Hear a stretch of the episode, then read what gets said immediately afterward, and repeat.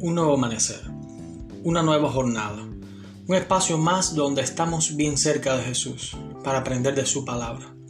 Encontrar en la Biblia el mensaje que Él tiene cada mañana para nosotros. Quiero que a pesar de la distancia existente recibas un abrazo y sepas que quiero las mayores bendiciones del cielo para ti y tu familia. Y todo cuanto emprendas hoy nuestro Padre Celestial te lo premie con éxito conforme a su voluntad. Hoy vamos a leer una promesa bíblica, pero de ella vamos a aprender de los errores cometidos por aquellos que no la atesoraron para sí. Aunque a mí me vale hacer la mía, y estoy seguro que para ti también.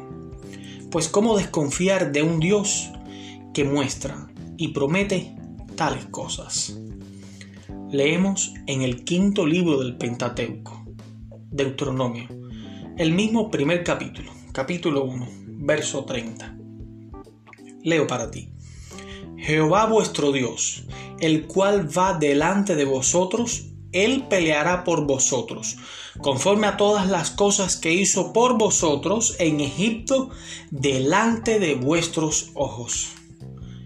Moisés, al escribir esta promesa, de nuestro Dios se encontraba con el pueblo de Israel a las puertas de la tierra de Canaán. Ya habían regresado los, espías con su informe.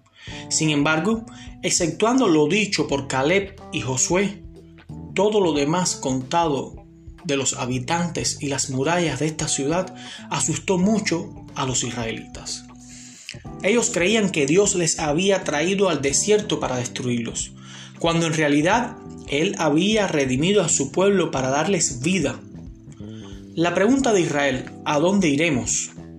Unos versículos antes, refleja que el pueblo había perdido la esperanza de entrar en la tierra prometida. Moisés hizo un esfuerzo por animar al pueblo. Declaró que Jehová estaría con ellos para pelear por Israel, de la misma manera que él había peleado contra los egipcios. Moisés también afirmó que aun cuando los habitantes de Canaán eran poderosos, aún más fuerte y poderoso que ellos era el Dios de Israel. En Israel, Jehová era conocido como un Dios guerrero. Lo que Jehová había hecho en el pasado, su gran obra de salvar a Israel de la casa de servidumbre, también podía hacerlo en el presente para aquellos que creían y Él lo iba a hacer ante vuestros propios ojos, como lo dice el versículo 30 del capítulo 1 del libro de Deuteronomio. Moisés deseaba que el pueblo, en vez de creer en las palabras de los espías y temer en problemas que aún no habían experimentado, creyeran más en su experiencia personal con Dios. Yo hoy te digo a ti, no pierdas la fe, no te desanimes mi amigo, a ti que me escuchas te digo que hoy marches confiado, pues Jehová va delante nuestro. Todo lo que Él ha hecho por nosotros lo volvería a hacer una y otra vez. Él siempre va a pelear nuestras batallas. Y como Él va delante de nosotros, siempre saldremos victoriosos. Hoy todo lo que enfrentes, deja al Señor Jesús interceder por ti. Te invito a orar.